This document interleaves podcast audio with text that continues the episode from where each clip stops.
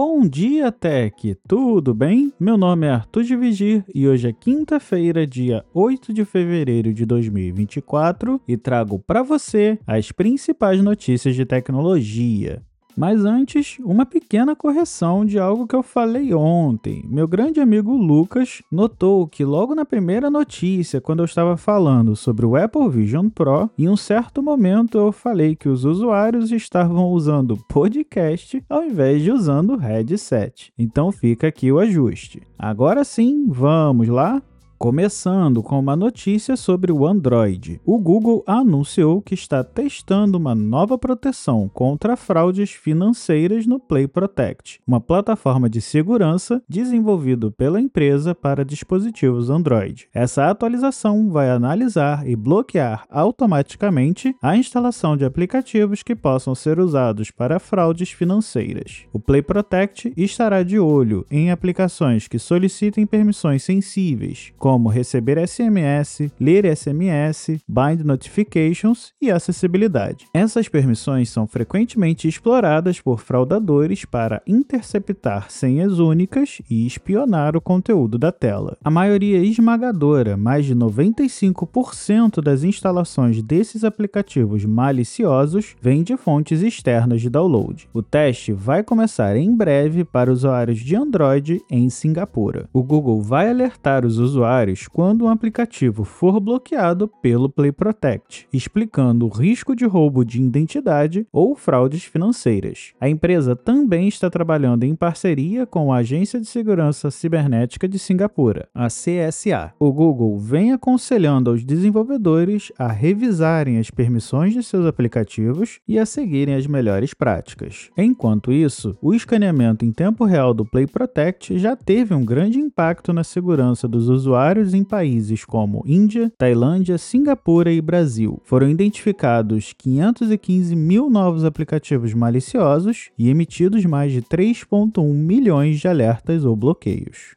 Saindo do Google e indo para a Apple, de acordo com uma nova reportagem do In The Information, a empresa está desenvolvendo protótipos de iPhones dobráveis. Porém, ela vem enfrentando dificuldades na durabilidade dos aparelhos e nos vincos da tela, mas está trabalhando em maneiras de reduzir esse vinco no meio da tela que aparece depois de dobrar o dispositivo várias vezes. A Apple abordou pelo menos uma fabricante sobre componentes relacionados a dois iPhones dobráveis, de tamanhos diferentes. No entanto, o The Information alega que não haverá um iPhone dobrável nem em 2024 e nem em 2025, pois eles ainda estão em desenvolvimento inicial. E é bom lembrar que a empresa pode cancelar os projetos caso eles não atendam aos seus padrões, e especialmente sobre a durabilidade da tela dobrável em torno desse vinco.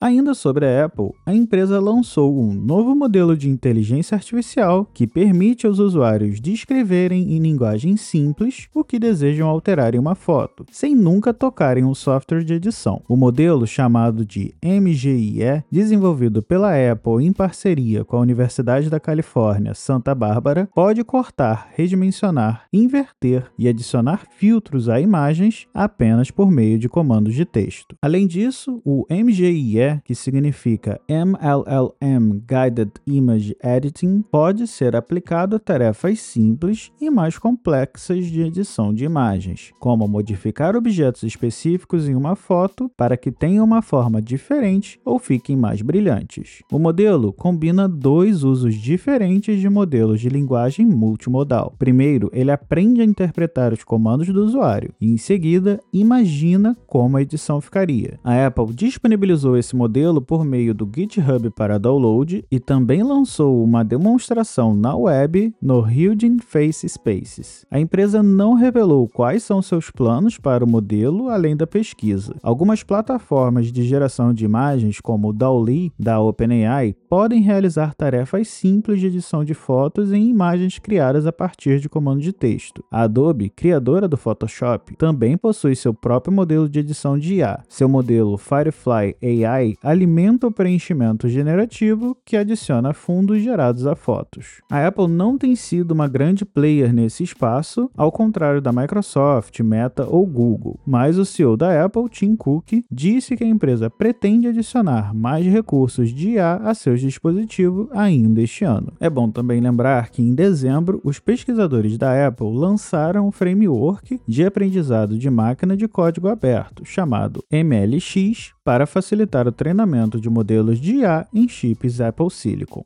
Ainda falando sobre IA, a OpenAI, empresa de inteligência artificial dona do ChatGPT, anunciou que o seu gerador de imagens, o DALL-E 3, adicionará marcas d'água aos metadados das imagens geradas em seu site e API. As marcas d'água serão fornecidas pela Coalition for Content Provenance and Authenticity, ou C2PA, e incluirão um componente de metadados invisível e um símbolo CR visível no canto superior esquerdo esquerdo de cada imagem. Esse grupo é um grupo de empresas como Adobe e Microsoft que tem promovido o uso de marcas d'água para identificar a proveniência do conteúdo e mostrar se foi feito por humanos ou com IA. As marcas d'água não afetarão a qualidade da geração de imagens e só serão aplicadas em imagens estáticas, não em vídeos ou textos. A C2PA acredita que a adoção desses métodos para estabelecer a proveniência e incentivar os usuários a reconhecer esses sinais é fundamental para aumentar a confiabilidade das informações digitais. No entanto, a OpenAI alerta que as marcas d'água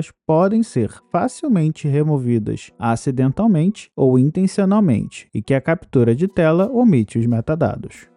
E por último, durante uma reunião com os acionistas, a Disney anunciou uma parceria com a Epic Games, desenvolvedora do Fortnite, para construir um universo expansivo e aberto de jogos e entretenimento. A Disney investirá cerca de 1,5 bilhão de dólares na Epic como parte dessa colaboração. Detalhes sobre esse projeto ainda são limitados. Ao que se sabe, ele será bem semelhante ao metaverso, mas a Disney descreve que será uma experiência de jogo jogo de classe mundial interagindo com o Fortnite. O universo oferecerá oportunidades para os consumidores jogarem, assistirem, comprarem e interagirem com o conteúdo da Disney, Pixar, Marvel, Star Wars, Avatar e mais. Tudo alimentado pelo Unreal Engine. Essa colaboração segue a recente parceria da Epic com a Lego. Em 2022, a Epic recebeu um investimento de 2 bilhões de dólares, dividido entre a Sony e a Kirkby, resultando no lançamento do jogo Lego Fortnite. Isso marca uma nova era para Fortnite, transformando-o em uma plataforma para diferentes experiências. Não é a primeira vez que a Disney e o Fortnite colaboram, com muitos personagens da empresa já aparecendo no game. Recentemente, a Disney desfez seu setor de metaverso, mas parece que trará de volta agora com a Epic sendo responsável responsável pelo seu desenvolvimento. Bob Iger, CEO da Disney, vê a colaboração como uma grande oportunidade de crescimento, enquanto Tim Sweeney, chefe da Epic, destaca a construção de um ecossistema que une as comunidades Disney e Fortnite.